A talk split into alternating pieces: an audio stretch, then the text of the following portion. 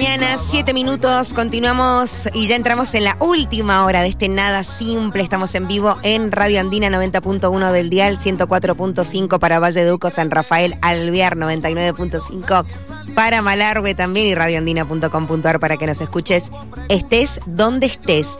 Felipe Isidro Pigna es el historiador, es nuestro historiador y visita una vez más la provincia de Mendoza este viernes con la invitación y la iniciativa de la Muni de las Heras junto a la editorial Planeta.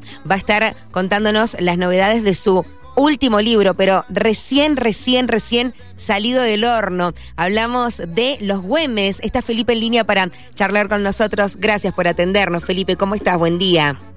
¿Qué tal, Erika? ¿Cómo estás? Buen día. Bien, bien, buen día. Bueno, listo para el viernes, una vez más, visitar la provincia de Mendoza y charlarnos sobre Miguel de Güemes, que tuvimos hace poquito el feriado, y quiero saber eh, tu análisis y este recorrido que estás haciendo por las provincias. Los argentinos conocemos mucho, poquito o nada de la historia de Güemes. Más bien poquito, diría yo. Este, la verdad que merece ser más conocido, y bueno, bienvenido al feriado, ¿no? Porque por lo menos se habla de él un poco más. Sí. Pero bueno, personaje clave, un, un hombre fundamental eh, en la estrategia de la lucha de la independencia, ¿no? Alguien que San Martín admiraba profundamente, que Belgrano también, eh, un muchacho que comienza muy jovencito en la milicia, fíjate, con un episodio de película, que es durante las invasiones inglesas, toma un barco a caballo, ¿no? Un barco inglés que estaba apostado, en, eh, digamos que había quedado varado en el fango del río de la Plata, tomado por un grupo de gauchos de jinetes comandado por Güemes, y, y el, el oficial inglés no lo podía creer, no, no entendía cómo se podía tomar un barco a caballo, pero eso fue lo que hizo Güemes, por ejemplo. Así empezó su carrera militar.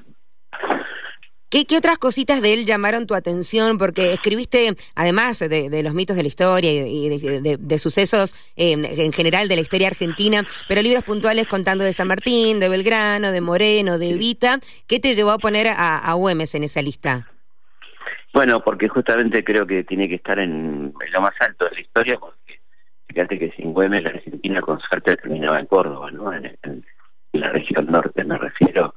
Eh, fue el que mantuvo la integridad territorial nacional, el que impidió nueve invasiones españolas entre mil ochocientos quince y mil ochocientos veintiuno, invasiones de, de tropas que venían de ganarle a Napoleón, ¿no? O sea, la verdad que es una epopeya extraordinaria, conocida popularmente como la Guerra Gaucha, donde participó todo el pueblo de Salta y de Jujuy, eh, una, un rol muy importante de las mujeres, que, que le decían bomberas, a las bomberas eran las espías que tenía Güemes y que, que fueron fundamentales, ¿no? En, en pasar información falsa al enemigo y en traer información para las fuerzas patriotas. O sea, eh, bueno, también llama a Güemes el libro porque habla también de Macacha, su hermana María Magdalena, que fue una gran luchadora y que por muchos momentos tuvo que hacerse cargo del gobierno provincial. Martín Miguel estaba en campaña, ¿no?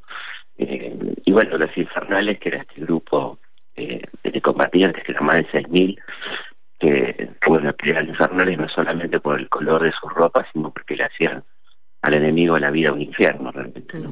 Mm, mm. No es la única mujer de la que hablas en el libro, si bien su hermana eh, aparece, claro, con Güemes en la portada, pero también digo, eh, su madre como, como una de las grandes bastiones. Tal cual.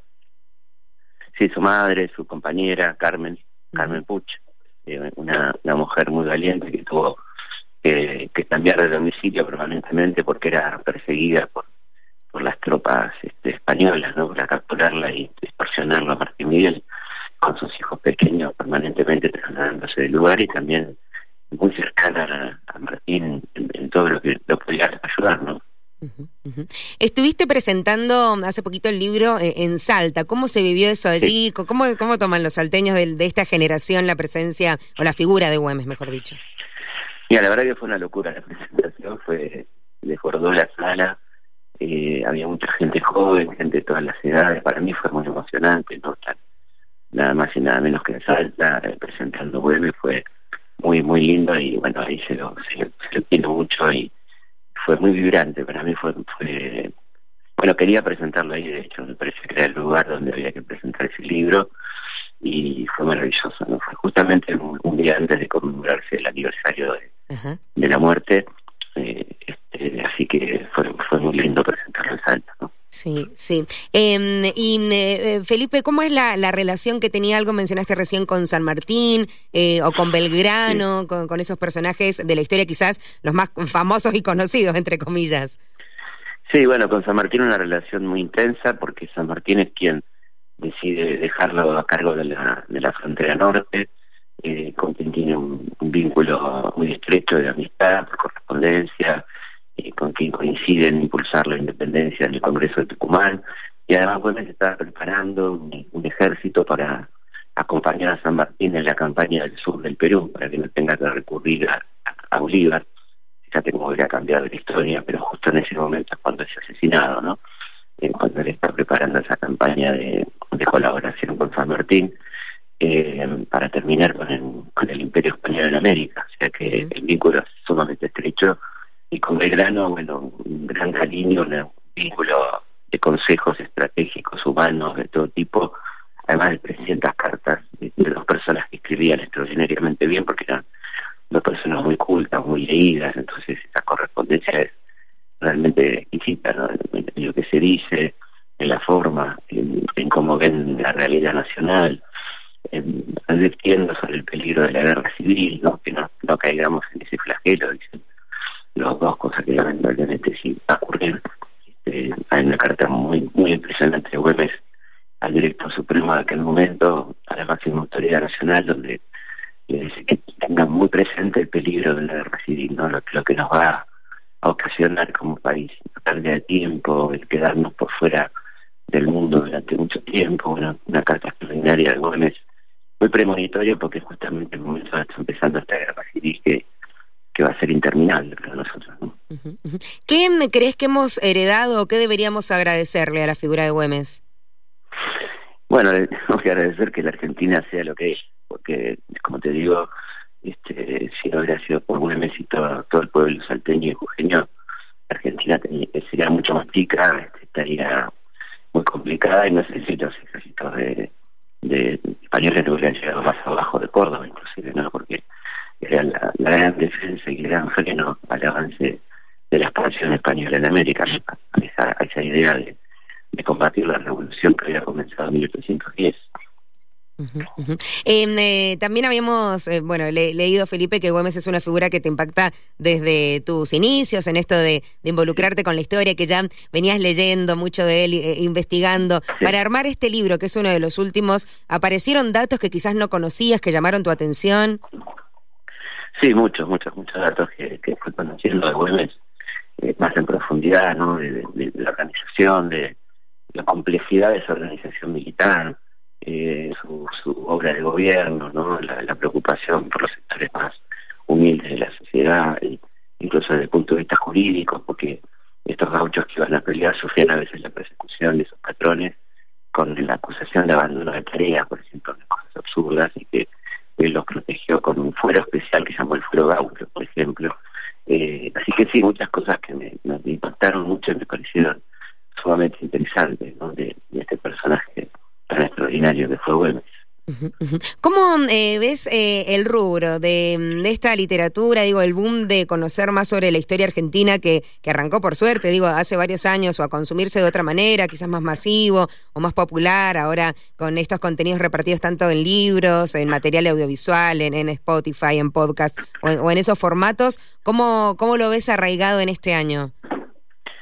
Yo lo veo bien, lo veo bien y creo que creciendo, y que, que está buenísimo que la gente se interese por conocer su pasado, ¿no? Porque me parece que eso tiene que ver con nuestra identidad, tiene que ver con revisar nuestra historia en algún sentido, este, para poder mejorar nuestro presente, ¿no? Siempre se dice que la historia nos ayudaría a mejorar el presente y planificar el futuro. Bueno, ojalá, ojalá que, que más gente conozca el pasado, que tenemos un pasado extraordinario, ¿no? Sumamente interesante, rico, este, con figuras verdaderamente increíbles, ¿no? Eh, así que siempre, siempre lanzo la invitación a que la gente se acerque a la historia, porque no se va a arrepentir.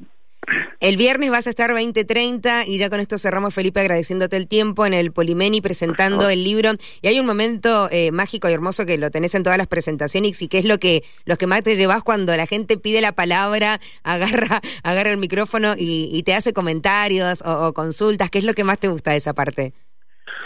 Sí, bueno, en este caso no, no va a ser posible porque es demasiada gente, es un estadio gigante, pero me encanta el momento de la firma, donde, donde vienen uh-huh. y te cuentan algo, una duda, un este, a veces traen un regalo, un libro de, de una historia local, eh, chicos que vienen con sus dibujos, bueno, es muy, muy lindo, muy emocionante, ¿no? La verdad que el afecto que recibo de la gente es muy lindo y la verdad que la gente de Mendoza es muy cariñosa conmigo y son una corriente de afecto mutual, ¿no? que, que eh, sabes que no es demagogia, viene pasando hace mm. mucho y me encanta, ¿no?